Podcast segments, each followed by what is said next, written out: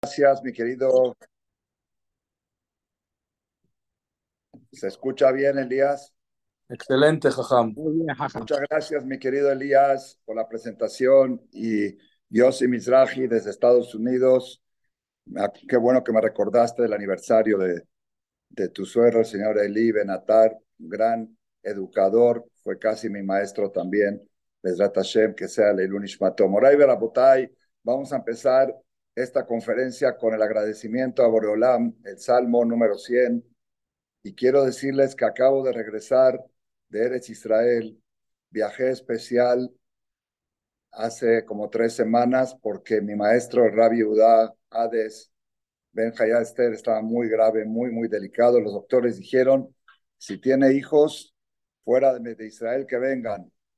Y Baruch Hashem, llegué directamente del aeropuerto al hospital. El Rab estaba casi en coma, estaba intubado. No le daban muchas esperanzas.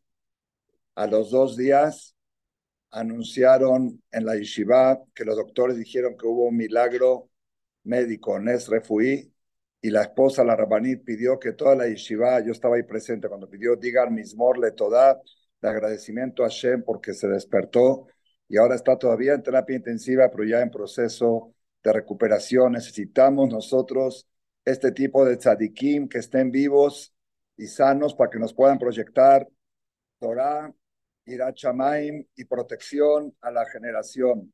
Tanto él como otros rabanim de la generación, el Rab Baruch Weisbecker, Ben Tzvia, Rosh Shiva de Bet Matitiao, también Kashem de Refuah Shelema, ¿sí? Y vamos a empezar con el Mismor Letodá, que es el himno de Gamzum. Quiero felicitarlos por seguir esta gran obra que inició con la pandemia y pensamos que terminando la pandemia se iba a concluir. Sin embargo, Baruch Hashem no solo que no concluye, sino que cada vez está más en crecimiento. Elías y Yossi, los felicito por la constancia que tienen en este proyecto y el éxito de miles y miles de horas de Torah que se escuchan tanto en vivo como eh, por la página que han hecho. Tizkula mitzvot y sigan haciendo este tipo de mitzvot. El Salmo 100, Mismol le toda, Riula Adonai Kolar, Etzigduet Adonai Besimcha, Bou lefanav imana, Deuki Adonai u Elohim, הוא עשנו אלוה אנחנו עמו וצאן מרעיתו, בואו שרה בתודה, חצרותיו בתהילה, הודו לו ברכו שמו, כי טוב אדוני לעולם חסדו, ועד דור ודור אמונתו. מוריי ורבותיי, vamos a empezar.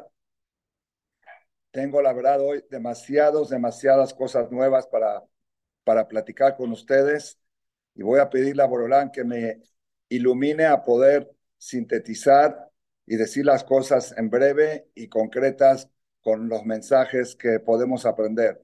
La mayoría de lo que vamos a hablar hoy son cosas totalmente nuevas. Moray Berabotay, eh, el calendario hoy, esta semana, está muy cargado, muy cargado. El calendario nuestro hebreo está muy cargado de cosas impresionantes. Voy a decir en síntesis seis puntos que vamos a tratar de tocar durante la charla. Primero que todo, estamos hoy, día martes para miércoles, de la Perashá Beshalach. La Perashá Beshalach, ahí viene, después de la salida del, del cruce del Mar Rojo, viene el tema del man, Perashá Tamán. La Perashá del man es Segulá, se les olvidó de mencionar, Elías. La Perashá del man es Segulá para Parnasá.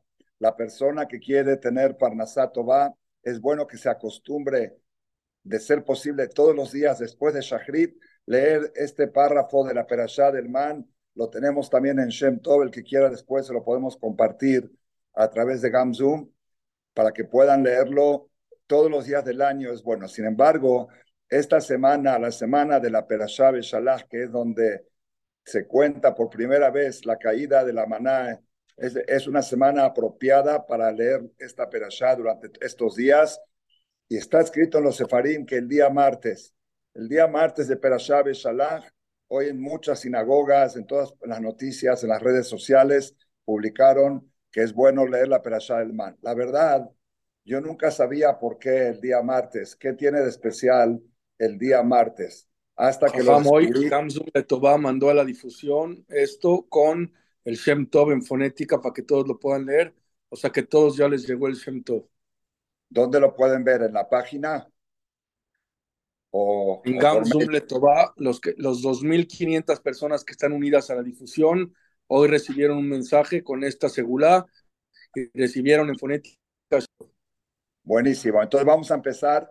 El primer mensaje, yo nunca supe, sabía yo de la Segulá y sabía de la perashá del Beshalach, que es la perashá donde habla del man, pero nunca supe por qué el día martes, qué tiene especial el día martes. Entonces yo pensé, porque el martes es sabido que dice Quito en la Torá cuando se creó el mundo, el tercer día de la creación, la Torá repite dos veces Quito. En toda la creación dice quitó, pero el día martes dice dos veces quitó. Yo pensé que esa es la causa por la cual, por la cual el día martes. Sin embargo, hoy descubrí algo, Hashem me iluminó, en, se me fue el sueño en la madrugada, gracias a Gamzum, que hay que decir cosas nuevas, y me salió este hidush que vamos a ver ahora. Rabotai, cuando Hashem creó a Adam Arishon, ¿cuál era el alimento de Adam Arishon? ¿De qué se alimentaba? ¿Qué comía Adam Arishon? La Torah dice claramente que Hashem le dijo a Inena tati lachem et kol esef zorea zara leochla ulchol hayat.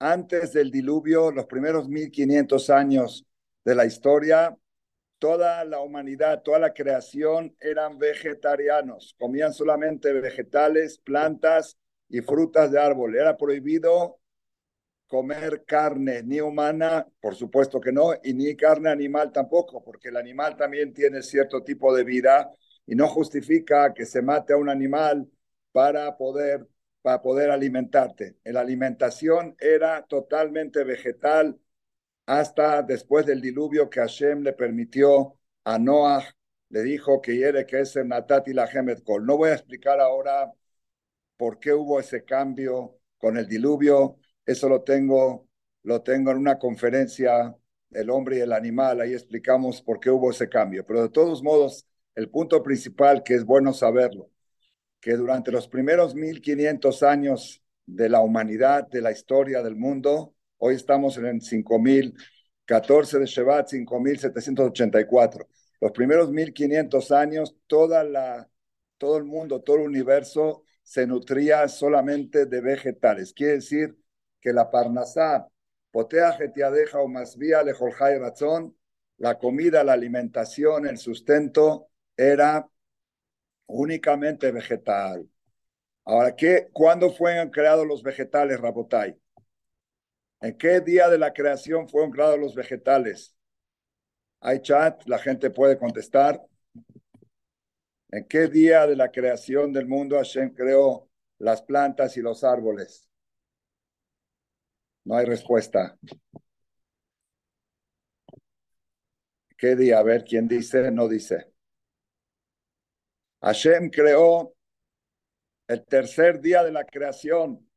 Muy bien el tercer día de la creación del mundo, que es el día martes, el día domingo Hashem creó la luz y la oscuridad, el día lunes separó las aguas superiores de las aguas inferiores y el día martes Hashem creó toda la vegetación, las plantas, los árboles, las frutas. Entonces, en otras palabras, este hidush es hidush de este año, ¿eh? lo comparto con ustedes, primera vez que lo digo en público, incluso en privado. No lo he comentado con nadie, lo guardé para esta noche porque Hashem me dio el zehut de entender esto hace apenas 12 horas. El día martes es el día que Hashem creó los nutrientes para el universo, la parnasá, los mesonot, más vía lejolhai razón. Entonces, por eso es un día apropiado para todo lo que está relacionado con la parnasá. Cuando hablamos de parnasá, la Gemara dice que la persona que necesita refuá, que pida en refaeno, la persona que necesita parnasá, que pida en barejaleno o en barejeno. Y ahí que dice,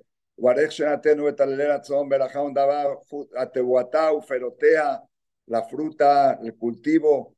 Siempre la parnasá estuvo relacionada con la lluvia y con el fruto. Como dice el pasú, Aretz pidió, pidió, la tierra dará su fruto y los árboles del campo darán su fruto. También en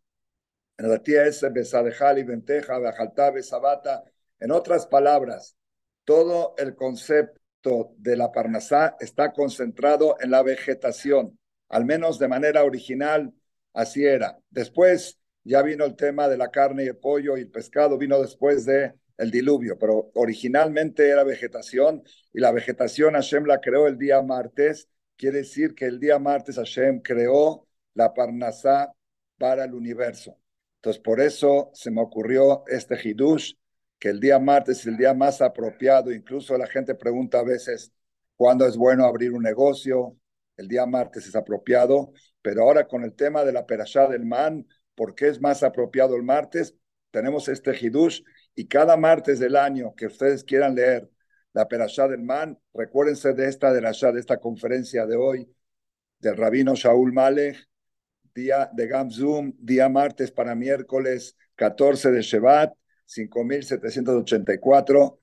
Lean la perashá del man y piensen que Hashem le debe rajá también al que les trajo, nos trajo este Hidush, Tizkule Shanim Rabot, Neimot de todo. Ya tenemos la primera sorpresa de esta noche, porque el martes es bueno para la Parnasá, porque es el día que Hashem creó la vegetación y la vegetación fue el primer nutriente del ser humano y de todo el universo durante 1500 años de la creación.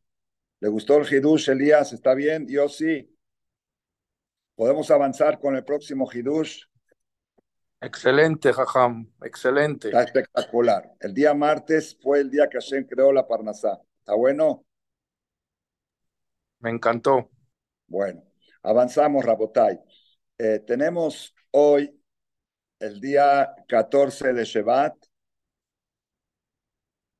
El día 14 de Shevat es el día, un día que tiene un aniversario de un tzadik que falleció hace 104 años, Rabbi Tzhak Abu nieto de Rabbi Jacob Abu Él era un gran tzadik en Marruecos y eh, hay una segulá que se, la descubrimos hace tres años gracias a Gamzun también a través de la pandemia que estábamos todos encerrados y ahí descubrimos este secreto de que la persona el día 14 de Shevat es bueno tomar una botella de arak o de cualquier tipo de alcohol. Hoy vi que cualquier tipo de alcohol, kasher, whisky o, tequila también sirve, pero ahora vamos a ver por qué el arak y en esa botella poner una etiqueta o escribir con una pluma, un plumón, compré esta botella en honor, no Leilun Ishmat, no hay que decir Leilun Ishmat, en honor al tzadik Rabbi Tzhak Ben Yaakov Abu que hoy es su aniversario.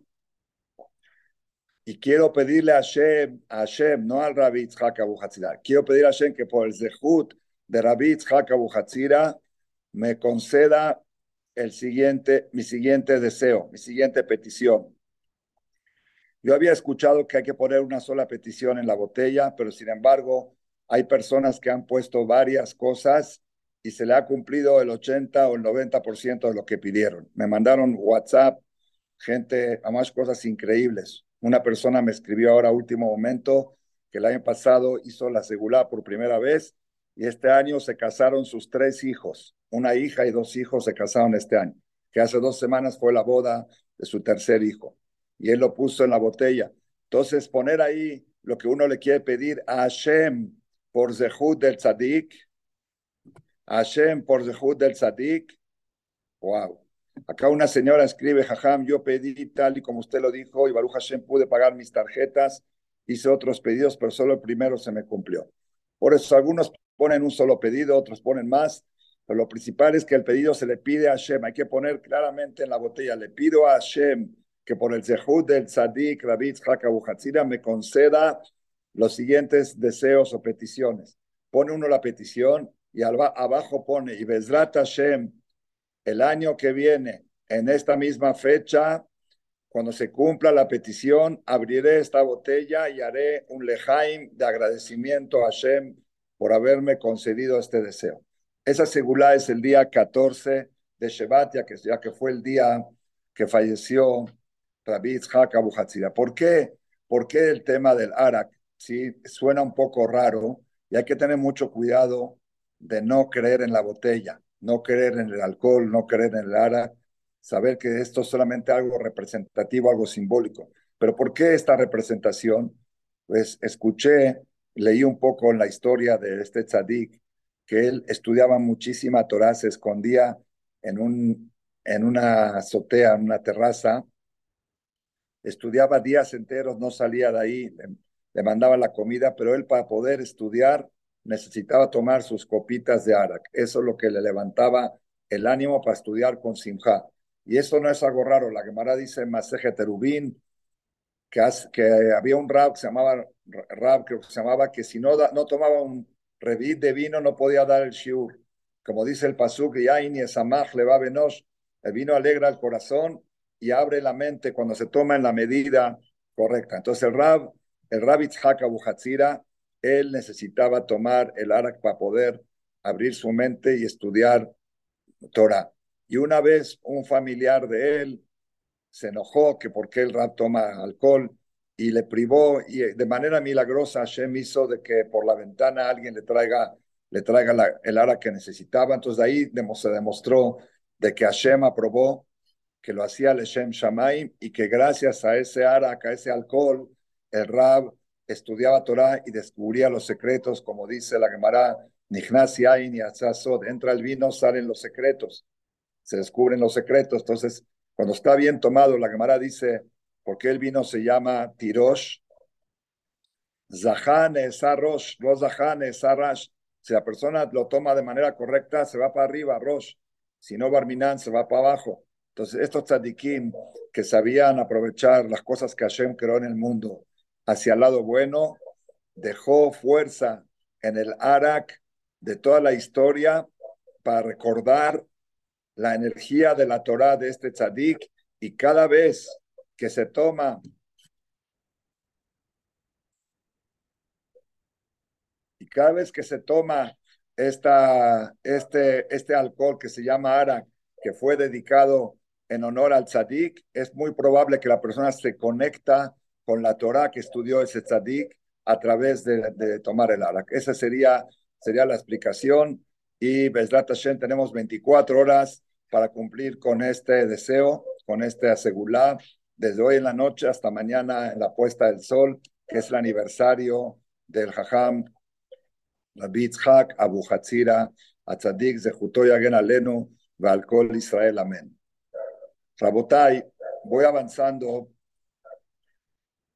14 de Shevat, exactamente, 14 de Shevat, y para que nunca se les olvide, es un día antes de Tu Bishvat y va a ser el tema siguiente que vamos a hablar. Dijimos que hoy vamos a tocar seis puntos, a ver que Hashem nos permita tocarlos todos. El tema siguiente, el tema tercero es Tu Bishvat. Tu Bishvat es mañana en la noche, el día 15 de Shevat. ¿Qué pasa en Tu Bishvat? La Mishnah en Masejet Rosh Hashanah, lo voy a leer de adentro, aquí tengo el libro, Masejet Rosh Hashanah, Daf Bet dice, Arba'a Rashe Shanim Hay cuatro años nuevos en el calendario hebreo. Por eso la conferencia de hoy se llamó Feliz Año Nuevo. Tenemos que saber que estamos nosotros en cierto tipo de calendario que ahora vamos a explicar. Estamos en el último día del año viejo y mañana en la noche es Año Nuevo. Shana, Arba Shanim, cuatro los. ¿Cuáles son los cuatro? Behad Benisan. Pongan atención porque voy a relacionar algo también con Ejad Benisan. Behad Benisan, Rosh Hashanah, la Melachim, la Regalim. El primero de Nisan, que es el mes de Pesach, el uno del uno, es Rosh Hashanah para los reyes y para las fiestas. El calendario hebreo festivo empieza en el Nisan con Pesach, Shavuot, Rosh Hashanah, Kippur, Sukkot y Simchat Torah. Bejad ben Nisan, Rosh Hashanah, la Melachim, la Regalim. Bejad be Elul, el primero de Elul, ese no vamos a tocarlo ahora. Rosh Hashanah le Maaser Be'ema. ¿Sí? Bejad be Tishri, el primero de Tishri, que es el que conocemos todos, Rosh Hashanah, la Shanim. Es año nuevo para que empiece a contar el año. El año cambió, el calendario cambia de 5.783 a 5.084 cambió el primero de Tishri. ¿sí? Y después dice la Mishnah, Bajamisha Sar Beshevat, Rosh Hashanah la Ilan que breve Tilel. El día 15 de Shevat es año nuevo para los árboles, según la opinión de Betilel. ¿Qué quiere decir para los árboles? Rashi explica que los árboles tienen alajot, la fruta del árbol de un año se saca ser Sheni, otro año se saca ser Ani. ¿Cómo se calcula los años? Según Tu Bishvat, un árbol que fue plantado antes de Tu Bishvat ya cumplió un año en Tu Bishvat. Y dentro de tres años ya, ya no se considera orla. Entonces, Rosh Hashanah para los árboles es en Tu Bishvat y ese es el Rosh Hashanah que se va a festejar mañana en la noche. Rabotai, quiero mencionar algo, algo. Nosotros, el tema este de Rosh Hashanah para los árboles es un tema netamente alágico y aparentemente solamente para Eres Israel, para los frutos de Eres Israel, y no tendría mucho que ver con nosotros. Sin embargo, el hecho que vemos que los hajamim pusieron en la lista los días que están prohibidos de ayunar y los días que se dicen Yeishem, que no se dice la confesión, uno de ellos días es Tu Bishvat, quiere decir que no es solamente algo técnico para las leyes de los árboles, sino tiene una fuerza de año nuevo, de Rosh Hashanah, así como Rosh Hashanah y Yom Tov, el que conocemos, es Yeishem, es un día festivo del pueblo de Israel.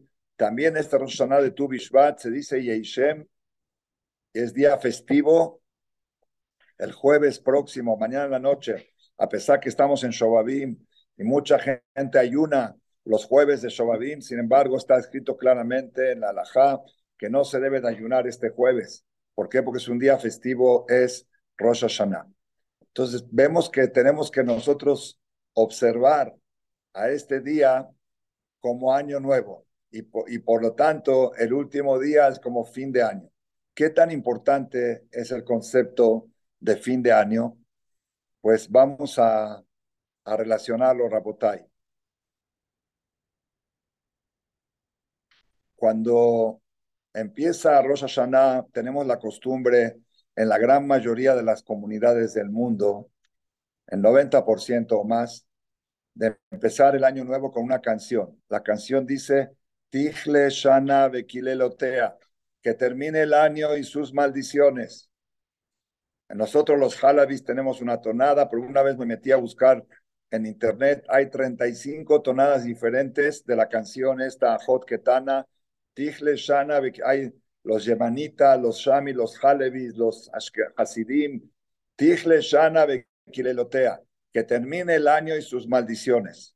Y al final, Tahel Shana o Virjotea, que empiece el año y sus bendiciones. Quiere decir que cada vez que hay un fin de año, tiene la fuerza el fin de año de finalizar calamidades, de finalizar desgracias, de finalizar tragedias, de finalizar situaciones difíciles y empezar un año nuevo con virjotea, con bendiciones. Y este concepto uno puede pensar que se aplica solamente para el Rosh Hashanah que conocemos, en que se toca el shofar. Sin embargo, voy a citar una Gemara en Masejet Megillah, al final, en Daflamet Gimal Amutbet, la Gemara dice así: Ezra Sofer Tiken Laem le Israel, Sheyu Korim Kelalot, שבמשנה תורה קודם ראש השנה, וקללות שבתורת כהנים קודם עצרת. מהי טעמה? כדי שתכלה שנה וקללותיה. עזרא הסופר que estuvo hace dos mil años, que fue 2500 años, que fue el que construyó el segundo Beta Mikdash, él estableció el orden de las perashiot, de las 54 perashiot que hay en la Torá, en qué orden se leen, él la estableció. Y él acomodó las perashiot para que las maldiciones de la perashá Kitabo, que son 98 maldiciones, se lean antes de Rosh Hashanah. Y las maldiciones de perashá Bejokotai se lean antes de Shavuot. ¿Por qué motivo? Dice la Gemara. Para que termine el año, finalice el año y que finalicen las desgracias, las calamidades, las que la lot. Tijle Shana Vikilelotea. Pregunta la Gemara. Está bien las que la lot de Deuteronomio, de Perashat Kitabo es antes de Rosh Hashanah, pero las que la lot de Perashat Bejukotai antes de Shavuot, ¿acaso Shavuot es Rosh Hashanah? Contesta la Gemara, sí, in Ditnan Beatzeret al Perota Ilan. En Shavuot se juzgan los frutos del árbol. Entonces vemos que Shavuot también es Rosh Hashanah. Entonces, por eso Esdras Sofer acomodó que dos perashiot que hablan de maldiciones en la Torah, de advertencias, que si Barminan se desvían del camino van a pasar ciertas cosas, que se lean antes de fin de año para que finalice el año y sus maldiciones, finalice el año y sus desgracias. Entonces acá estamos viendo nosotros que el concepto este de al finalizar un año finaliza, es apropiado para que finalicen los problemas, ya está avalado por Ezra Sofer de hace 2500 años, que por eso estableció las maldiciones de la Perashá Kitabó en, en el mes de Elul y las maldiciones de la Perashá Bejukotai en el mes de Iyar antes de Shavuot para que Tichle Shana Bekilelotea. Entonces, según esto, Rabotai, ahora que estamos último día del año de Rosh Hashanah y la noche de Tu que va a ser mañana en la noche, estas 24 horas tienen la fuerza de Tichle Shana Bekilelotea. Finalizar último día del año, último día de problemas, último día de guerras, último día de muertes. Se puede, tiene la posibilidad, no, no podemos garantizar porque todo depende de, de ciertas actitudes que actúa el Yehudi, que aprovecha Hoy que estamos, Baruch Hashem, reunidos acá, conectados, 188 personas, Ken Irbu, que están, contactos que están escuchando esta conferencia el último día del año. Tiene fuerza esto, más otras clases de Torah que hay en todas partes del mundo, que Tichle, Shana, Bekilelotea, que termine el año y sus maldiciones, último día del año. Hoy, 14 de Shevat, último día del año, y probablemente Hashem hizo que el aniversario de un tzadik tan grande como Rabbi Itzhak, como Rabbi, como Rabbi Itzhak Abu Hashem hizo que sea en esta fecha, último día del año de los árboles. Aquí mandaron una pregunta en el grupo. Eh, es buena la pregunta, pero no quiero en estos momentos eh, desviarme porque quiero tocar los seis puntos que me propuse. Preguntó alguien en el grupo acá en el chateo, ¿por qué entonces no son cinco Rosh Hashanah? Estamos diciendo que Shavuot también.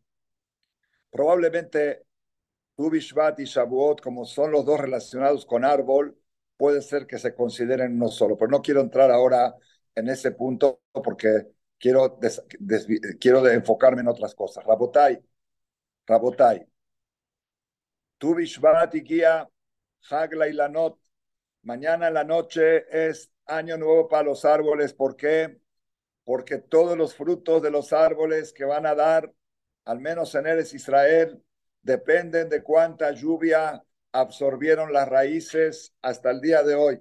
La temporada de lluvia fuerte en Israel ya terminó. Va a seguir lloviendo, pero ya los árboles van a crecer en, en 90% la fruta de los árboles según las lluvias que absorbieron las raíces, Baruch Hashem.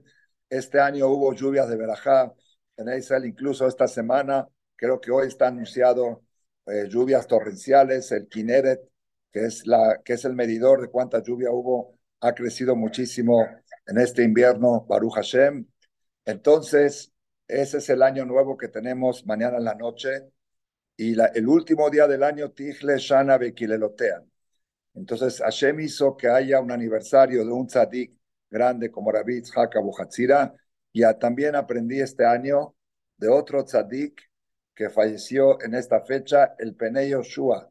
El Penei Yoshua es muy conocido en las yeshivot y está escrito que estudiar ese libro trae simja. Así lo vi hoy en un sefer que trae que estudiar el libro Penei Yoshua del Rabo. Ahora les voy a decir cómo se llamaba exactamente. Se llamaba Yoshua, pero no me acuerdo bien su, su apellido. Lo voy a decir ya que es esta noche su aniversario, día 14 de Shevat. Niftar Arab Jacob Yoshua Polak, Val Pene Yoshua, en el año 5516. Falleció hace 270 años aproximadamente, 268 años falleció el Peneo Shua. En las yeshivot se estudia muchísimo este libro y el Rami Bells dijo estudiar el libro del Pnei Yoshua, Segulá, Bedukal y Ot Besimha. Es una segulá aprobada, comprobada para estar con alegría. Entonces, el que quiera también eh, algo apropiado para este último día del año, aparte de, lo del Arak, que también el Arak trae Simha, seguramente mucha gente esta noche y mañana van a abrir la botella del año pasado para agradecer a Boreolam, que piensen que también Leilun Ishmael de Rabbi Yoshua Polak, que falleció hace 260 y pico de años y que tiene un libro que se llama Pnei Yoshua sobre todo el Shaz, estudiar el que pueda esta noche o mañana algo del Pnei Yoshua y saber que esto trae simpa a la persona. Entonces ya estamos en el tercer punto de esta conferencia, ¿sí? Primero hablamos de la perashá del man el día martes, porque el martes es la vegetación que fue el, el alimento original de la creación. Segundo, hablamos de la segulá del Arak, porque el Rab Abu estudió Torah a través del Arak y por eso quedó registrada esa fuerza en el alcohol el día 14 de Shevat. Tercero, estamos hablando de, y también metimos lo del Pneo Shua, y ahora estamos hablando de Tu Bishvat, que mañana en la noche va a ser Rosh Hashanah, año nuevo para los árboles, y por eso el último día del año es apropiado para que Tijle, Shana, Bekile, Lotea, que termine el año y sus desgracias. Muchas veces vemos que los días de fin de año pasan tragedias, tanto en el de Rosh o en otros, y siempre cuando pasan esas cosas dicen que, que sea la última, ya Jodesh Sofa, que sea lo último, que finalice el año y finalicen sus, sus tragedias. Podemos decir esto también con la tragedia que ha pasado el día de ayer en el Israel en el campo de batalla por un error estratégico, aparentemente fue un error estratégico de, del, ejército israelí, todos, todos Minashamaim tenía que suceder y que sea eso Tijle Shana, que eso limpie todo tipo de maldiciones para poder empezar un año con pura verajá, con puras bendiciones, tu Bishvat. Rabotai, tuve una pregunta este Shabbat en la sinagoga, en el Betacneset, si Ezra Sofer se preocupó de que se lean cosas negativas del Sefer Torah antes de Rosh Hashanah, que es la Perashá Kitabo, y cosas negativas antes de Shavuot, que es la Perashá Bejukotai. ¿Qué pasa con el Rosh Hashanah de los árboles, que es mañana en la noche? ¿Por qué Ezra Sofer no puso algo que represente el concepto de Tichle Shana Bekilelotea?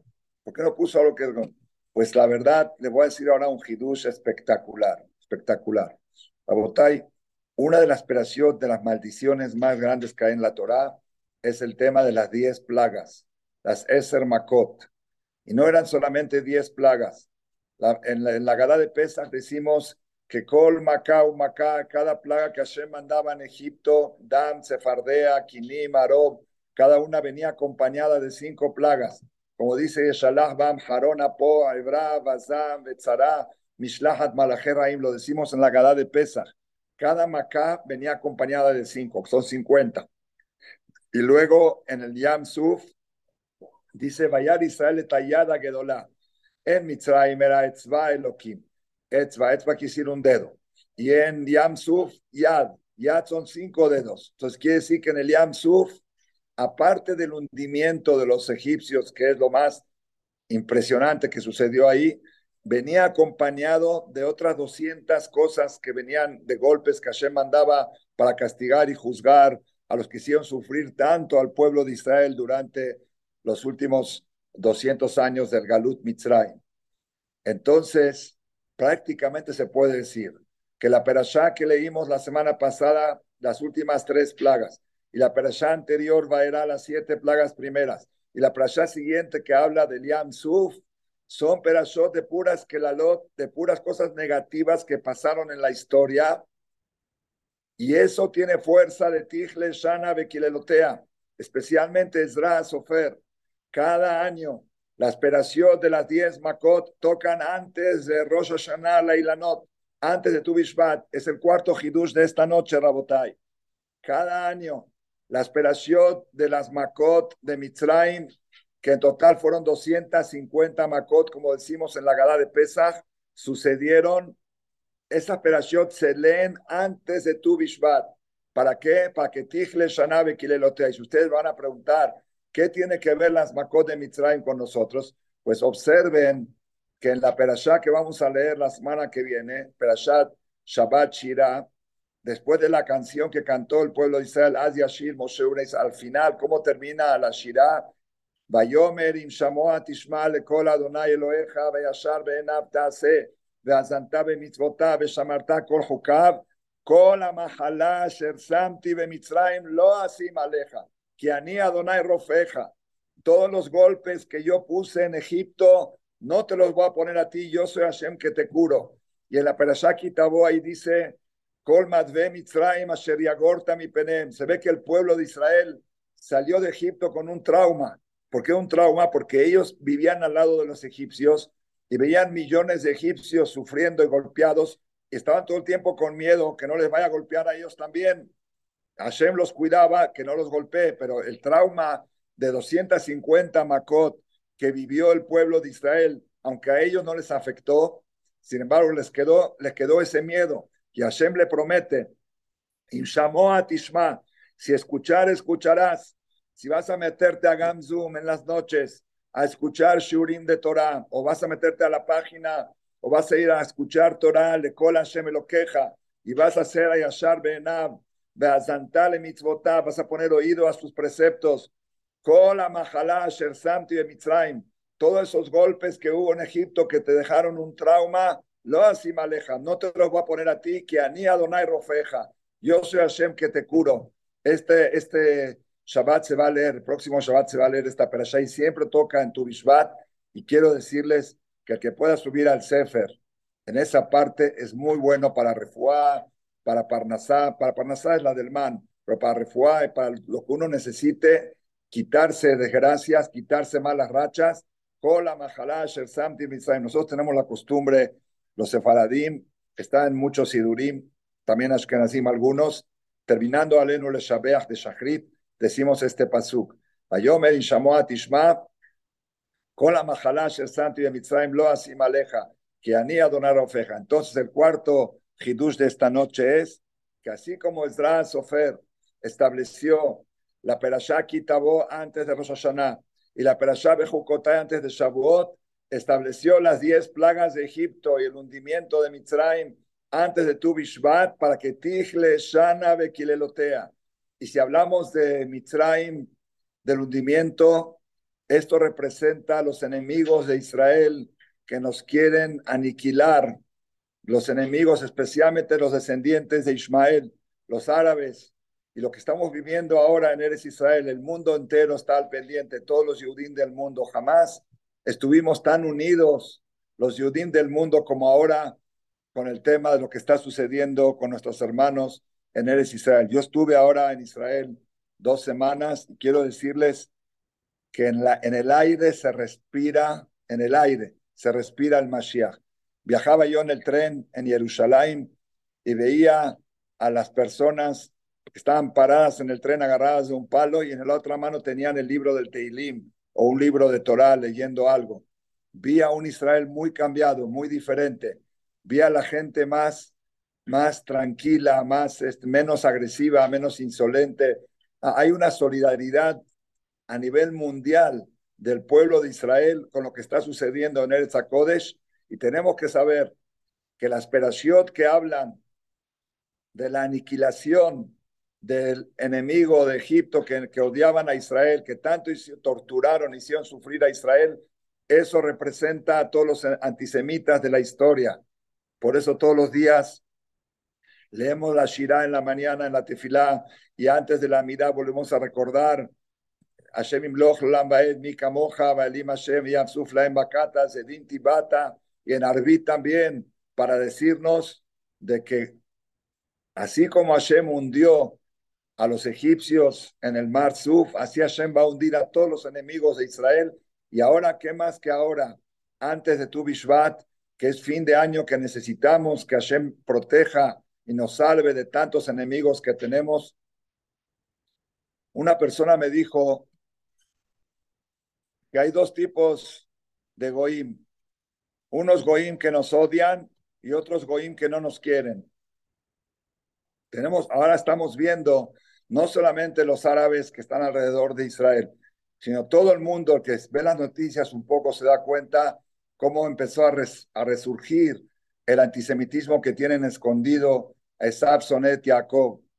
Cuando empezó la, la guerra en Israel, las primeras dos semanas, el expresidente de, de Inglaterra, Boris Johnson, se paró ante el Parlamento, creo que son 350 parlamentarios, y dijo en público, el 50% de ustedes son antisemitas.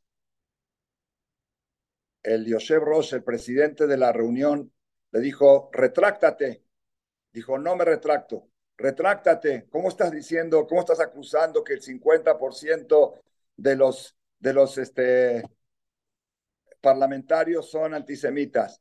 No me retracto, no me retracto. Al final tanto lo presionaron para que se retracte, dijo, ok, me retracto. El 50% de todos ustedes no son antisemitas. Fue una respuesta muy inteligente. De todos modos, nosotros estamos ahora antes de la Perashá Beshalach, antes de la Perashá del hundimiento final. ¿Por qué es tan importante Kiryat Yamsuf? Dice Rabenu Bajie, a pesar que ya habían salido de Egipto, mientras el enemigo existe y persiste y está todavía acechando, no se considera todavía, aunque la Yitziat Mitzrayim fue en Pesach, pero mientras el enemigo todavía está pendiente, no se considera una salvación absoluta. La salvación absoluta fue cuando fue el hundimiento final de los enemigos de Israel en esa época, en el año 2448, la noche de Shevish el Pesach. Por eso, Rabotai, esta semana hoy que estamos último día del año y que todos estamos pidiendo Tijle Shana Bekilelotea y automáticamente lo estamos relacionando con el tema de lo que está pasando en Israel, que sepamos que esta perashá es muy apropiada para Kola Mahalá el Santi de Mitzrayim, Lo Asim Aleja, Kiania Shon Rofeja, para que se quiten todas las plagas, todas las enfermedades que hubo en Egipto y especialmente para que Hashem hunda de manera definitiva al antisemitismo, a los enemigos de Israel y nos traiga el Mashiach no Amén. Es el cuarto punto que preguntamos por qué Ezra Sofer no se preocupó de poner algo que se relacione con Tijle, Shana, Bekilelotea antes de tu Bishvat. Respuesta, sí se preocupó y sí lo puso. ¿Dónde? Con las Makot de Mitzrayim. Vamos a avanzar, a Botai, a un quinto punto de, de esta noche. Nosotros tenemos Año Nuevo mañana en la noche del calendario nuestro. La semana pasada leímos en la Torá a Jodesh Azel Rosh la primer mitzvah que Hashem entregó en Egipto antes de salir de Mitzrayim, dos, 15 días antes, Rosh Hodesh Nisan, dijo, a partir de ahora el calendario hebreo es calendario lunar y no calendario solar. Empiezan Kazer Rebe Kadesh. Le dijo a Hashem a Moshe, ¿ves la luna? Cada vez que se vea la luna en nacimiento, es el Rosh Hodesh para los Yehudim. Y el mes de Nisan va a ser el número, mes número uno para el pueblo de Israel. Eso lo leímos, el Rosh Hodesh, que es Rosh Hashanah, Rosh Hodashim, lo leímos en la perashá de la semana pasada. Rabotai, quiero ahora, Bezrat Hashem, agregar algo importante que me salió también en estas últimas 48 horas.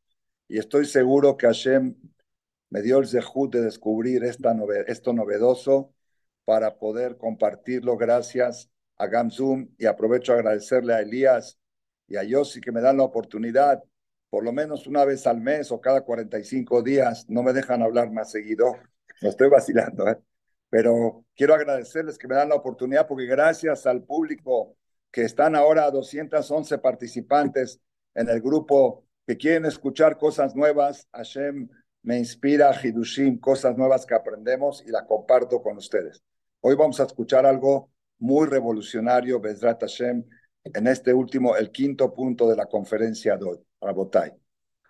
Nosotros estamos este año en un año bisiesto. Bisiesto quiere decir, bueno, así le llaman, pero en realidad Shana Meuberet, en hebreo se llama Shana Meuberet, un año que tiene 13 meses. Meuberet es como un año embarazado, tiene un mes extra, un mes adicional. Normalmente el calendario lunar tiene 354 días, que es el ciclo lunar, con los meses de 29 días y medio. ¿sí? El ciclo lunar de cada mes, 29 días y medio. Pero este año agregamos un mes más, entonces sale, sale 354 más 30, 384 días va a haber de, de Rosh Hashanah, Rosh Hashanah, de Kippur a Kippur.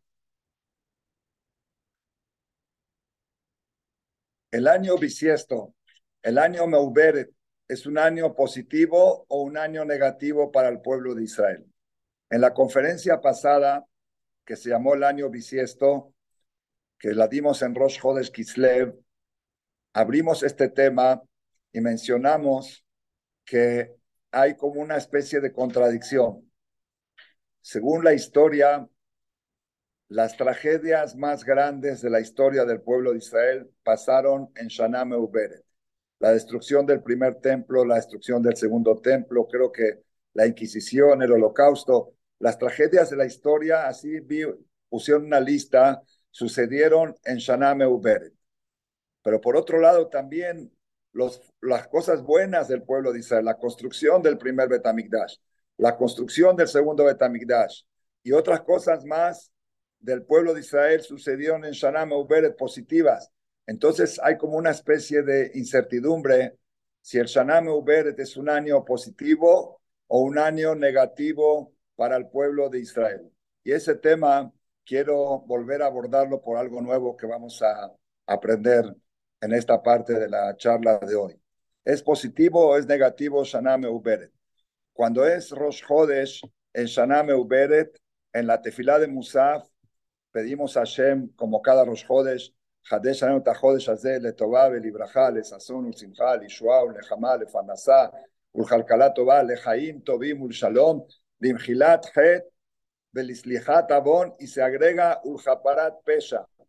En el año Meuberet se agrega todo el año, algunos agregan hasta Pesha, Uljaparat Pesha. ¿Por qué se agrega esto de Uljaparat Pesha? Este tema, este tema quiero abordar, quiero abordar en este momento. Nos va a tomar como unos 10 minutos, Besrat Hashem, que creo que va a ser el último tema de la noche porque el tiempo está, se está por concluir. Rabotai no es, no es este, casualidad, sino causalidad que me tocó hablar esta noche martes para miércoles, prácticamente ya estamos en Yom Revi, Bayere Boker Yom Revi, el calendario hebreo empieza de la noche, y el día miércoles de la creación, ¿qué creó Hashem? Al principio de la charla hablamos lo que se creó el día martes, que fue la vegetación, y que por eso el día martes es bueno para la parnasá. ¿Qué creó Hashem el día miércoles? El día miércoles Hashem creó todo el sistema solar, el sol, la luna, las estrellas. Vayas Elohim, Echenea Meorot, que Meorot Bitkia Shamaim, que haya astros y estrellas en el cielo. Voy a leer, voy a citar una Gemara en Masejet Julin, hoja 60, columna 2, Daf Samer Amud Bet. Dice la Gemara así. Rav Shimon ben Pazi Rame, Rabbi Shimon ben Pazi, un rabino del Talmud, preguntó una contradicción que hay en la creación del cuarto día. Que ti vayas Elohim meorota gedolim. Está escrito que Hashem creó a los dos astros gigantes, grandes, gedolim. y después dice Tamaora Gadol, el astro grande, le memsheret bayom, para que funcione de día, Betamaora Katón, le memsheret alayla, y el astro pequeño para la noche. Entonces aquí hay una contradicción. ¿Son los dos astros grandes o es uno grande y uno, y uno pequeño? Dice así, al principio cuando Hashem los creó, eran dos astros grandes. Los dos tenían la misma luz, la misma potencia. Ambray Areach Lifnea Kadosh Baruchu, dijo la luna, estoy leyendo de la Gemara dentro de Masejet Julin, Daf Samech Amutbet. Dijo la luna delante de Akadosh Baruchu, Ribonosh Olam, patrón del mundo,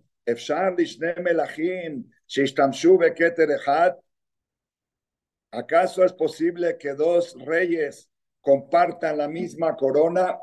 No puede haber dos reyes. En cada país tiene que haber un rey. Aquí en el cielo, en la parte estelar, En el sistema tiene que haber un rey o el sol o la luna. ¿Cómo pusiste dos reyes que comparten la misma corona? Amarla le dijo a Hashem, a la luna, tienes razón, lejí umati ve y redúcete. Quiere decir que salió perdiendo aquí la luna con ese argumento. Siempre la persona que se pierde, sale, que se queja, sale perdiendo. Aunque tenga razón, Ambrale Fanab dijo la luna, Ribonosh Olam, patrón del mundo, Joil Amarti Lefaneja Davar Hagun, Amite Tatzmi, porque dije algo correcto, voy a salir perdiendo. ¿Qué, ¿Qué pecado hice? Te dije algo correcto, no es, no es lógico que dos reyes compartan la misma corona. Amarla le dijo a Hashem, te voy a indemnizar, lejí un sol bayomu balaila. El sol va a estar solamente de día y la luna va a estar de día y de noche. Muchas veces uno sale de día y ve la luna, aunque no brilla, pero se ve. Amrale le dijo a la luna, no acepto. Rabute, de Shraga Betiara Mayane. La luz, la, la, la, luna de día no luce, y si no luce, no es, no es una, no me estás dando una suficiente indemnización. Amarla le dijo a Hashem, escuchen bien esta parte porque es muy, muy fundamental para el pueblo de Israel lo que van a escuchar ustedes ahora. Le dijo a Hashem a la luna, Zil Israel y Amin Beshanim. ¿Sabes cuál va a ser tu indemnización? Que el calendario hebreo va a ser lunar y no solar. El pueblo de Israel van a contar las fechas y los años, los cumpleaños, Roshaná, Kippur, Sukkot, Pesach, Shavuot, Hanukkah, Purim, todos los eventos del calendario hebreo van a regir según la luna y no según el sol. ¿Qué más quieres? Es un súper es una super indemnización que le está dando Hashem a la luna. ¿Qué le contestó la luna? Yo maname y efshar de lo manu uleotot ulmoadim uliamim beshanim. Explica Rashi. Le dijo la luna a Hashem, pero cada tres años aumentan un mes al calendario. Como este año Shaname Uberet se aumentan 30 ¿Por qué aumentamos un mes? Porque está escrito que Pesach tiene que ser Bejodesh Aviv, en el mes de la primavera. Si nosotros llevaríamos solamente el calendario lunar, Pesach podría tocar en invierno, en verano, cada vez tocaría diferente. Y la Torah dijo que Pesach tiene que ser Bejodesh Aviv. Entonces, para emparejar el calendario lunar con el solar, el solar son 365 días y el lunar son 354. Hay 11 días de diferencia. Cada tres años hay un atraso de un mes para que se emparejen y que siempre pesa, toquen la primavera. Cada tres años se hace un mes extra. Entonces la luna le dijo a Hashem, tú me estás indemnizando que el calendario hebreo va a ser lunar, pero no es cierto, porque cada tres años lo emparejas con el solar, quise que finalmente el que marca es el sol y no la luna. Entonces, ¿qué, indemnización me estás dando? le dijo a Hashem un una tercera indemnización. Zili bishmech. Los tzadikim se van a llamar con el mismo apellido de la luna. Jacob Akatán, Shemuel Akatán, David Akatán. Así como la luna se llama Maora Katón, también los tzadikim se van a llamar Katón.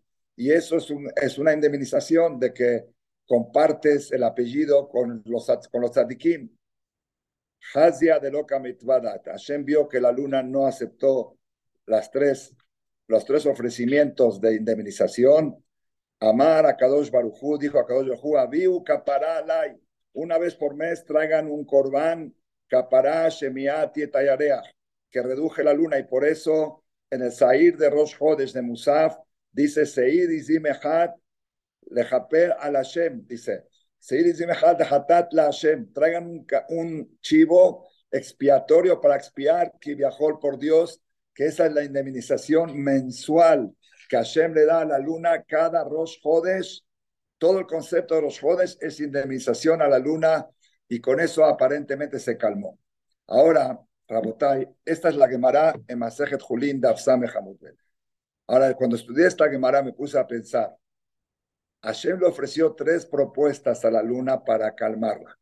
y no se calmó hasta que le dio la cuarta, que es Rosh Pero las tres primeras, ¿quedaron o no quedaron?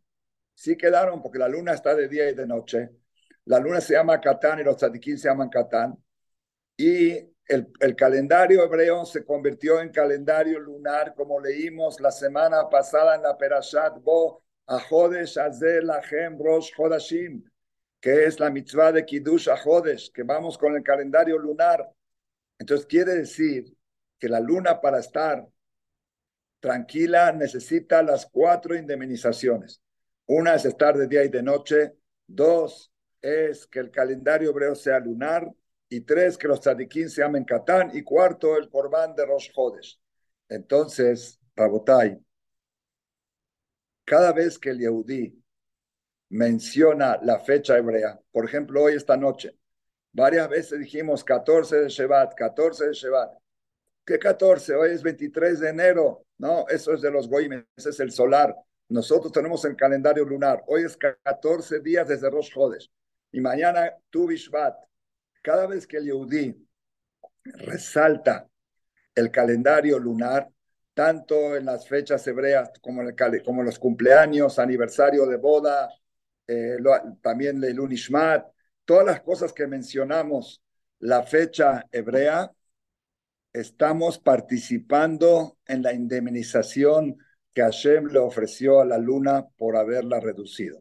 Y tenemos que saber que nosotros, el pueblo de Israel, tenemos un poco de responsabilidad con respecto a la luna. ¿Por qué? Porque cuando venga el Mashiach, dice el Pasuk, vaya ahora levaná que ahora jamás, la luz de la luna va a volver a brillar como el primer día de la creación.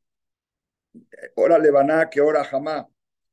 Entonces ahí, ahí es cuando se va a tranquilizar totalmente la luna, cuando vuelva a, recuperar su luz auténtica, su luz original. Ahora, ¿por qué el Mashiach no ha llegado? La Gemara dice, Koldor es porque el pueblo de Israel le falta méritos. Todavía no son suficientes los méritos que tenemos para poder merecer la etapa final de la historia, que es la llegada de Mashiach. Entonces, la luna se queja de, por decirlo así, por culpa de ustedes, yo todavía sigo estando reducida, sigo estando pequeña, porque si estaría el Mashiach, ahora Lebaná, que ahora jamás. Por eso nosotros tenemos que decir una vez al mes, Birkata Lebaná, la bendición que decimos entre el 7 y el 15 del mes. Lo dijimos este Motzai Shabbat, hoy es la última noche, mañana también se puede decir Birkata Lebaná. Eso es parte del, que, del tema de que nosotros nos sentimos las responsables de la reducción de la luna y tenemos que indemnizarla con todas las cosas que se hacen alrededor del calendario lunar. Y una de las cosas es Birkata Levana. Entonces, Rabotai, cuando llega el año bisiesto, como este año Shaname Uberet, ¿por qué Shaname Uberet, Shaname Sukenet? ¿Por qué un año bisiesto es un año peligroso? Porque acuérdense que cuando Hashem le ofreció a la luna el calendario hebreo, la luna le respondió que una vez cada tres años lo emparejan con el solar. Quiere decir que cada vez que hay Shaname Uberet, la luna vuelve a sentirse acomplejada por estar reducida. Es como que se le quita esa, ese, esa tranquilización que Hashem le dio con el calendario hebreo. Dice, sí, pero una vez cada tres años lo emparejas con el solar. Y el pueblo de Israel tenemos obligación en Shaname Uberet resaltar más las fechas hebreas, tanto en los cumpleaños, en cualquier oportunidad, decir, hoy es 14 de Shevat, repetirlas más veces posibles, tratar por lo menos 10 veces al día de pronunciar la fecha hebrea. Mi papá, Alaba Shalom, Ramor de Malech, él fue moré de niños 52 años, desde los 18 años fue moré, 26 años en Argentina y 26 años en México. Los morim, no sé cómo es hoy en día con la tecnología, pero en el tiempo de antes se manejaba todo con el pizarrón. No había pantallas, computadora, todo era el pizarrón. Y en el pizarrón se ponen las, las enseñanzas. A veces el moré no siempre tiene lo que poner en el pizarrón. Había una cosa que mi papá se cuidaba siempre. Todos los días tú entrabas al aula y veías en el pizarrón Yom, Yom, Shelishi, Beshabat Kodesh, Perashat, Beshalach, 14 eh, de Shevat del año tal y tal. Eso estaba puesto siempre en el primer renglón del pizarrón. aunque no haya nada abajo, aunque ese día no va a tener tareas en el pizarrón, pero la fecha, los niños que están viendo en el pizarrón esa fecha, se les mete el calendario Yehudí y según lo que estamos explicando hoy, eso nos da la protección de la indemnización que Hashem le dio a la luna por haberla reducido y que nosotros somos responsables de esa reducción porque el Mashiach todavía no ha llegado para que la luna recupere la luz original que tenía. ¿Cuándo más tenemos que poner énfasis en esto? En Shana Meuber, en un año bisiesto. ¿Por qué? Porque en un año de 13 meses, la luna dice, ¿por qué 13 meses? Si mis ciclos son 354 días, ¿por qué te fuiste a 384? Ah, porque quieres emparejarte con el sol. Tú ya le estás dando más importancia al sol. Es, ese año se requiere más énfasis en las fechas hebreas, en las fechas del calendario lunar, para poder eh, nivelar esa indemnización que Hashem le ofreció a la luna. Esa es la, esa es la causa de que Shana Meuberet, Shana Mesukenet, que un año solar es un año peligroso que necesitamos, necesitamos este, más protección y por eso pasan, pasaron tantas desgracias en la historia en Shana Meuberet. Lo que quiero explicar ahora, esta parte de lo que estoy diciendo ahora, ya lo habíamos dicho en la conferencia anterior, la del año bisiesto, y hoy quiero explicar por qué Shana Meuberet puede ser un año de mucha, mucho éxito, mucha buena suerte para el pueblo de Israel, por qué se construyó, se inauguró el primer templo en Shana Meuberet, el segundo templo, y muchas cosas positivas del pueblo de Israel sucedieron en Shana Meuberet, incluso hay una versión que dice que el milagro de Purim, el año que fue la historia de Purim, era un año de Shana fue Nadar Bet, el, el, milagro de Purim. Entonces, ¿por qué, por qué, cómo, cómo podemos eh, compaginar esto que estamos hablando ahora? Por un lado estamos diciendo que es un año peligroso, ¿por qué? Porque la luna se siente más ofendida en Shana Uberet, ya que le damos importancia al sol. ¿Y por qué entonces puede ser un año más positivo para el pueblo de Israel. Esta va a ser la novedad que vamos a hablar, que vamos a hablar este, en esta parte, en esta parte de la conferencia. Rabotai, voy a leer una Gemara en Masejet Tzuká, una Gemara en Masejet Tzuká que va muy, va muy al tanto de lo que estamos hablando desde el año que estamos pasando como les voy a mencionar a continuación. En la Gemara, en el Tratado de Sukkah, al final del, del Ferek Tení, hoja Kaftet, dice la Gemara así. Tanu Rabanan, estudiamos a Jamim, Bisman Shahamaloka, cuando hay un eclipse solar, ¿qué es un eclipse solar? Cuando se opaca la luz del sol a mitad del día, ya que la luna se interpone entre el sol y la tierra, se opaca el sol. Siman Ra Leobdeko Javim. Es una mala suerte para los goim. Levaná loca, cuando hay un eclipse lunar, que es al revés, cuando se interpone el sol entre la tierra, eso es Siman Ra le sonem shel Israel. Es Siman Ra para el pueblo de Israel. ¿Por qué? Mi peneche Israel monim la levaná porque Israel van, se rigen con el calendario lunar. y los Goim van con el calendario solar. Entonces, si es, si es eclipse solar, es mala suerte para los Goim. Si es eclipse lunar, es mala suerte para los Yehudim. Jamal o Kaba Mizrach, si se ve el eclipse solar en el oriente del, planeta, Siman Rale Yoshbe Mizrach, la mala suerte es para los que habitan en ese lugar. Bemarab, Siman Rab, Yoshbe Marab. Aquí si el eclipse solar se ve en la mitad del, ni, oriente ni poniente, Siman Rab, Kola Olam Panab Domim le dam Bala Olam. La hermana explica detalles sobre cómo es el eclipse y qué representa cada, cada forma de, del eclipse. ¿Sí? Dice, sigue diciendo la Gemara, ven leja koluma beuma sheloka shen eloea lo que Cuando Hashem golpea a un pueblo, golpea al Dios de ese pueblo. Pero acá viene lo más interesante para nosotros que es el hidush de la conferencia de esta noche. Ubisman Israel el makom, cuando Israel hacen la voluntad del Creador en mitiarim mikolelu, no tienen miedo ni del eclipse solar ni del eclipse lunar, Shenemar, como dice el Jeremías capítulo 10, Koamar Adonai, así dijo Dios, el Derech Hagoim al Tilmedu, no aprendan de los Goim, Umeotota Shamaim al Tejatu, y de las señales del cielo no le teman, Kiehatu Agoim Mehema, los Goim tienen miedo de lo que pasa en la astronomía, Obdeko Javim Yehatu, en Israel Yehatu, los Goim que le tengan miedo al, a la astronomía y los Yudim que no le tengan miedo. Quiere decir, todo lo que decimos que el eclipse lunar es malo para los Yehudim, es solamente cuando no hacen la voluntad del Creador, cuando se rigen según la naturaleza, según la astronomía, según la astrología, ahí es cuando es malo.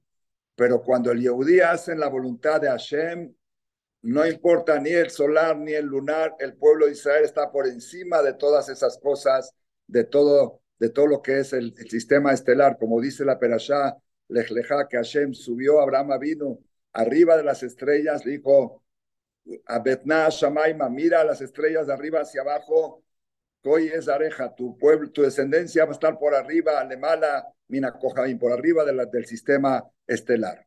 Esa es la Gemara en Maseje Daf Haftet Amud Aleph. Moray Berabotay. El día sábado, Shabbat Bereshit, del año 5784, una semana después que empezó la guerra en Israel, Shabbat después de Simchat Torah, 14 de octubre, para los Goim del calendario solar. Ese día hubo un eclipse solar a las once y cuarto del mediodía hora de México y se vio en la Ciudad de México por un minuto estuvo oscura la Ciudad de México por el eclipse solar. Y en ese momento exacto me tocó decir unas palabras en el Sefer Torah porque es la costumbre de decir algo antes de Musaf. Y justo ahora la perashá esta de que Hashem creó las estrellas y el sol y la luna. Y leí esta Gemara. Me preguntó la gente Rab ahora que hay un eclipse solar ¿Es bueno o es malo? Le dije, depende. Si para ti hoy es 29 de Heshvan, de 29 de Tishri, era Erev Rosh Si es 29 de Tishri, tú vas con el calendario lunar, es bueno. Si para ti hoy es 14 de octubre, es malo, porque la Gemara dice que ¿por qué para los goyim es malo? Porque ellos cuentan el calendario solar, por eso el eclipse solar es malo. Estuve checando en, en Google ¿Cuántos eclipses solares va a haber en el año? Acá dice 2024, pero vamos a decir nosotros para nosotros. ¿Cuándo va a ser el próximo eclipse solar? Agárrense fuerte, Rabotai, agárrense fuerte. El próximo eclipse solar, que también se va a ver en la Ciudad de México, pero es un eclipse solar, va a ser el día 29 de Adar Bet. Erev Nisan Rosh el mes de la Geulah, Benisan Galu, Benisan Atidim Ligael, el primer eclipse solar del año nuestro, 5784, fue el día 29 de Tishri Erev Rosh Chodesh Heshvan. Y el segundo eclipse, el último del año, para nosotros de nuestro año, va a ser el 29 de Adar Bet, del segundo Adar, de Shaname Uberet, Erev Rosh Chodesh Nisan impresionante. Si ustedes se ponen a pensar en lo que estoy hablando, es para estremecerse. Que estamos hablando ahora entre Roshaná y Pesach, que estalló la guerra en Israel, dos eclipses solares, y que la Gemara en Masejet Haftet dice que el eclipse solar es mala suerte para los Goim que van con el calendario solar y buena suerte para los Yudim que van con el calendario lunar.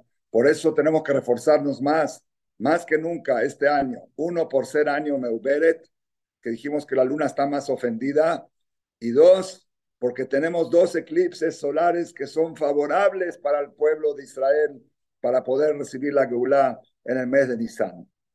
El problema es, Rabotai, el problema es que me puse a checar que también va a haber eclipse lunar ¿Cuándo va a ser el eclipse lunar del año 2024? Dice acá en Google.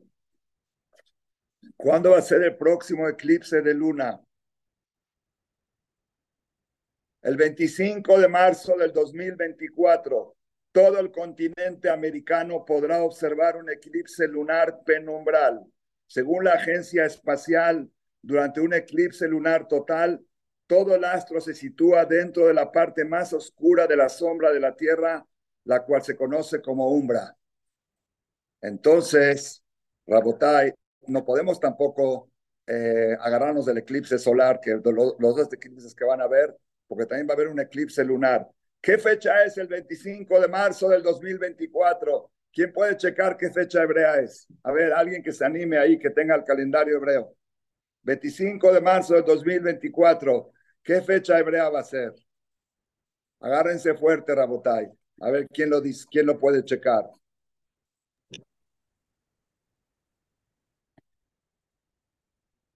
¿Quién lo puede checar? ¿Ya lo revisaron? A ver, Yossi. Elías. Ya 16, jajam. No, señor. ¿De qué? ¿De hebreo? 25 de marzo del 2024. ¿Qué fecha toca en hebreo? Es un día después de Purim. Purim de Jerusalén. Ah, Purim de 15, día 15. Día de la buena suerte para el pueblo de Israel. Y la Gemara que cuando hacen resonos el Macom, no tienen que tener miedo ni del solar ni del lunar. Es impresionante. Increíble, increíble. No, no, no, es algo fuera de lo normal, fuera de lo normal. Agar, mamás, se, se, pone uno pálido de ver esto, lo que estamos diciendo ahora. Eclipse solar va a haber dos, es mala suerte para los goyim.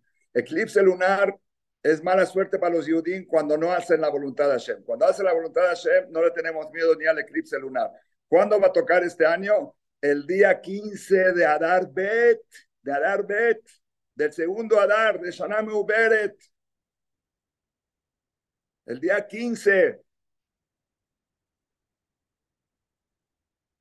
Shushan Purim, Purim de Jerusalén. ¿Y hay alguna duda de que va a ser un año bueno? Pero ahora agárrense más fuerte, más fuerte, Elías. Mamás, te digo, estoy yo mismo conmovido de los Hirushim que me salieron gracias a ustedes, gracias a que tengo que hablar en Gamsun. Encontré hace 48 horas, no sé de qué manera, estaba yo buscando otra cosa, y encontré el Zohar, el Zohar Akadosh, en la Perashá Kitetse. Aquí lo tengo impreso, Perashá Kitetse. Dice algo impresionante. ¿Por qué? Porque hay, algo que me molesta a mí, que si quizá aparte del público también le puede molestar. Todos los goín del mundo llevan el calendario solar. Todos los goín del mundo llevan el solar. ¿Sí o no? Acá alguien contestó que no. Solamente los cristianos, los católicos. Pero ¿quién lleva el lunar? ¿Quién más lleva el lunar aparte de nosotros? Los musulmanes. Eh, los musulmanes. Hay tres mil millones de musulmanes en el mundo que llevan el calendario lunar. Y la Gemara dice que cuando hay eclipse lunar es mala suerte para Israel. Pero ¿cómo los musulmanes también van con el lunar? ¿No está impresionante la pregunta? Está fuerte, ¿ah? Pues quiero decirte lo que está escrito en el Zohar, el que quiera apuntarlo, la referencia, para que lo vean adentro. En la Perashaki Tetze, Resh Pealef, hoja Resh Pealef, dice el Zohar que la luna tiene una parte negativa y una parte positiva. Del 1 al 15 es positivo. Del 15 al 30 es negativo. Por eso del 1 al 15 está en crecimiento y del 15 al 30 está bajando. Y por eso la alhaja dice que es bueno, no, no dice que es, es bueno tratar de casarse del 1 al 15, las bodas, ¿no? Dice, la luna tiene dos partes, una parte derecha, una parte izquierda, una parte positiva, una parte negativa. ¿O qué estamos de acuerdo? Dice el Zohar que por eso Hashem hizo que los árabes agarren el calendario lunar para que se lleven la parte negativa y nos dejen a nosotros solamente la positiva. Si los árabes no tendrían el calendario lunar, tendríamos que absorber nosotros los 30 días, los 15 positivos y los 15 negativos. Hashem hizo que ellos, que venga un, Meshnun que se llama Mahoma, hace 1200 años, y que les diga a, sus, a sus discípulos que el calendario de Dios va a ser lunar. ¿Para qué? Así como Ismael, dice el Zohar, se llevó la parte negativa de Abraham que tenía de Tera. ¿Por qué Abraham tuvo un hijo Ismael? ¿Por qué tuvo un hijo Ismael? Porque Abraham tenía en los genes a Bodazara de Tera y eso había que enfocarlo hacia alguien. Se lo enfocó hacia Ismael y a Isaac le quedó limpio. Luego Isaac, ¿por qué tuvo que tener un hijo de Esab? Porque la mamá Ribka tenía lo de Labán. Eso se fue a Esab y quedó Jacob limpio. También en el calendario, la luna tiene positivo y negativo y Hashem hizo que los árabes, que los musulmanes tomen el calendario lunar para que se lleven todo lo malo, todo lo negativo de la luna y a nosotros nos quede solamente lo positivo. ¿No está espectacular? Entonces, Rabotai, escuchen qué, qué hidush, qué hidush es para agarrarse de los pelos del hidush. Escuchen este hidush. Los árabes tienen solamente lunar, solamente lunar. No, no, no, no, no toman en cuenta el solar. Por eso las fiestas de ellos, el Ramadán, a veces tocan invierno, a veces tocan verano, a veces tocan primavera. Ellos van totalmente con la luna. Nosotros vamos con la luna y una vez por año nos emparejamos con el sol para decir, no somos ni uno ni otro, ni cristianos ni musulmanes. Si iríamos puro lunar, seríamos como Ismael. Si iríamos puro solar, seríamos como Esab. Vamos con el lunar y una vez cada tres años le decimos a los árabes, cuidado, no somos como ustedes. Ustedes se llevan la parte de la luna negativa del 15 al 30. Por eso el próximo eclipse lunar va a ser el 15 de Adar. El 15 de Adar cuando la luna está luna llena, que es la parte nuestra. El 16 de Adar ya es de los Ismael. En la parte negativa. Entonces, Rabotai, este año va a ser un año, Shaname Uberet, con mucha verajá.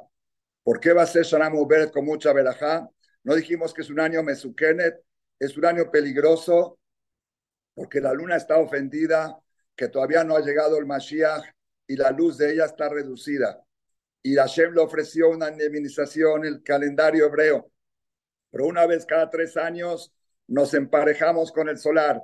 Viene la, novedad de esta noche, la sexto hidush de esta noche. Les prometí seis hidushim. Viene el sexto Hidush de anoche. ¿Por qué tenemos que emparejarnos con el solar cada tres años? Para diferenciarnos de Ismael, para decirte que nosotros agarramos el lunar de manera parcial. Y si va a venir un eclipse lunar, es mala suerte para Ismael. Eclipse solar, mala suerte para los Esab. Y eclipse lunar, mala suerte para Ismael. Y para el pueblo de Israel no hay mala suerte. ¿Por qué? Porque sin rezonosh el Macom. Cuando hacemos la voluntad del Creador, ni el solar, ni el lunar, ni el eclipse solar, ni el eclipse solar. Va a haber tres eclipses en estos seis meses. Uno hubo ya en Shabbat Bereshit, otro va a ser en Shabbat antes de, de Rosh Chodesh Nisan, como les dije antes, y eclipse lunar en Shoshan Purim. Estos tres eclipses van a desaparecer a los enemigos de Israel, Milefanenu u Meajarenu, del viernes y del domingo, del, de Ismael y de Esav todos los antisemitas del mundo van a desaparecer en estos seis meses para que en el mes de Nisan se cumpla Benizan y Galu, o Benizan Atidim y el próximo Shabbat, Shabbat Shirah, vamos a cantarle a Boreolam, Az Yashir Moshe Israel Tashirah Zot Lashem, y vamos a sintetizar los seis Hidushim de esta noche. Primero dijimos que la Perashá del Man se lee el día martes, es mejor el día martes porque el día martes se crearon la vegetación. Y la vegetación fue la parnasá, el alimento auténtico de la creación los primeros 1500 años de la historia. Segundo Hidush dijimos lo del Rabu Hatzira con el Arak, porque él estudió Torah y entendió secretos de la Torah a través del Arak, le dejó fuerza de Kedushá en el Arak en esta fecha. Tercer Hidush dijimos Tu Bishvat, Rosh Hashanah y Lanot, que tiene que ser Tichle Shana Bekilelotea. Preguntamos dónde está el Tichle Shana Bekilelotea con la perashá de las diez makot que siempre toca antes de tu Bishvat, y que son 250 Makot, como dice la Gada de Pesach, eso se lee antes de Tu Bishvat para que Tichle Shana Bekilotea. Cuarto, dijimos que Shana Meuberet, el año Meuberet es un año peligroso. ¿Por qué? Porque la luna está ofendida, porque nos emparejamos con el solar y, y por eso decimos Ulhaparat Pesha, porque no ha llegado el Mashiach, y cuando llegue el Mashiach, la luna va a volver a recuperar su luz original. Y el último Hidush que dijimos hoy es el tema del eclipse solar y el eclipse lunar, que la Gemara dice que el solar es mala suerte para los Goim y el lunar es mala suerte para los Yudim, pero cuando los Yudim o sin Retzonosh el Makom no, no se fijan en la astrología ni en la astronomía, y dijimos que el tema de Ismael, ¿por qué Hashem hizo? Es un Zohar, esto no es mío, lo descubrí ahora. ¿Por qué Hashem hizo que los Ismael tomen el calendario lunar porque la luna tiene una parte positiva y una negativa. Del 15 al 30 es negativa y esa se la dio a Shema Ismael y al pueblo de Israel le dejó la parte positiva. Entonces, una vez cada tres años, cuando hacemos Shana Uberet, nos diferenciamos de los dos. Por un lado, agarramos el lunar y hoy es 14 de Shevat, no es 23 de enero, es 14 de Shevat. Y por otro lado, agregamos un Adar para decir que nosotros no somos como Ismael que a veces tienen pesaje en, en, un, en invierno, a veces en verano. Nosotros, entonces, con eso nos separamos de las dos partes de los goín del mundo y que Shem Sheib Daltanu Meamea Ratzot Mishpejota Adama Kach Pedenu Beatzilenu Mikol Gezerot Raot, así como Hashem nos diferenció de todos los goín de la tierra, tanto Milefanenu del, del viernes, Umeajarenu del domingo, Hashem que nos separe de ellos como en Egipto, que nos separe de todas las Gezerot, Kashot, Raot, a mi tragueshot la boba olam y estoy seguro que no es nada de casualidad que tocó los dos eclipses solares en estos seis meses y un eclipse lunar el, día de Purim, de Shushan Purim, que si no fuera por, por Shanam Uberet sería la noche de Pesach, pero como es Shanam Uberet tocó Shushan Purim, para decir que todos vamos a festejar este Purim en Jerusalén el día 15 de Adar Bet, 5784, Sheabor Arenu Lejaim Tovim Shalom, Amén, Amén, amén, Ham Saúl espectacular. Yo entiendo por qué no lo podemos tener cada semana, Ham Saúl, y por qué nada más una vez al mes. Porque esto. No me invitan. No me invitan. Porque esto, esto no se puede oír cada semana, se puede oír cada que Hashem manda inspiración a un rap de la categoría de Ham Saúl Malik que nos puede decir estos conceptos tan profundos, tan increíbles. Dice, por favor, Gamsum Letová, que venga más seguido, es un gran, gran sabio. Dice, estuvo sinceramente genial, Jajam Shaul, es espectacular. Dice, escribo de Perú, a Ham Shaul, quiero decirle que nadie me llena de Shama, solo lo escucha usted, mi se llena de luz y de alegría. Ham, si Besrat Hashem se cumplió una de las cosas en la botella de Arak, se destapa igual y se hace el Haim. Sí, con una que se haya cumplido, ya es causa para decirle Haim. Yo lo hice el año pasado y lo que hice es tomé media botella, dejé la otra media botella libre para que se cumpla lo segundo. Dice Jajam Shaul, le quiero decir una sola cosa, tengo erizada la piel. Qué clase tan espectacular, qué conceptos. Sentí la geula tan cerca que hoy no sé si voy a dormir, dice aquí. Dice Jajam, ¿el estás hoy en la noche o mañana por la mañana? Es igual, 24 horas. Dice, eh, Gamsun Letová, por favor, Ham Saúl, lo queremos fijo cada 15 días. Si supieran cómo hago para por lo menos tener una vez al mes en los jóvenes, me cuesta trabajo. Los grandes no son fáciles de conseguir, pero hay que eh, agradecerle a Boreolam que Ham Saúl es parte de esta plataforma por lo menos una vez al mes. Así que cada Rosh Jodes vamos a celebrar esa luz de los Jodes teniendo en Gamsum Letová a Ham Saúl Malek Dice eh, Shaul, muchas gracias. Es un honor poder escucharlo, sus enseñanzas. Gracias a Gamzum por lo que le toca. Tráiganlo más seguido. Saludos desde Estados Unidos. Más de 220 dispositivos. Impresionante. Jajam Malek. Gracias, un millón de gracias a Gamzum Letová y agradecer a Hashem cómo inspira a Jajam eh, Shaul Malek. Es increíble los conceptos Dice, muy interesante, high power, yo tampoco voy a dormir, sentí la geulá muy cerca de mí, y así todos los comentarios. Dice, saludos para mí, para Yossi, belleza de Shiur, grande Ham Shaul, Dicen, este, hoy vamos a celebrar con el Arak porque es el aniversario de uno de los grandes, Rabitzhak Abu Hatzira Ben Rabbi Yaakov. Hoy es su aniversario y Ham Shaul dijo por qué. Saludos desde Panamá para Ham Shaul Malek, lo queremos mucho, lo extrañamos mucho y ojalá venga a Panamá a darnos clases.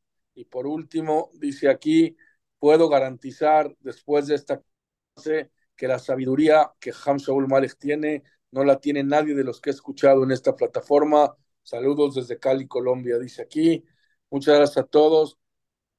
Que venga Argentina, que venga a todos lados. Ham Shaul, no paren los comentarios. Dice, gracias Elías, que Hashem los bendiga. A mí se me cumplió lo de la botella y hoy ya estoy listo para hacer otra. Gracias a Ham Shaul y a ustedes. Así que, Ham Shaul, querido, otra clase espectacular, magnífica, como yo digo, para oír a Ham Shaul es Torah desde la raíz, desde lo más profundo.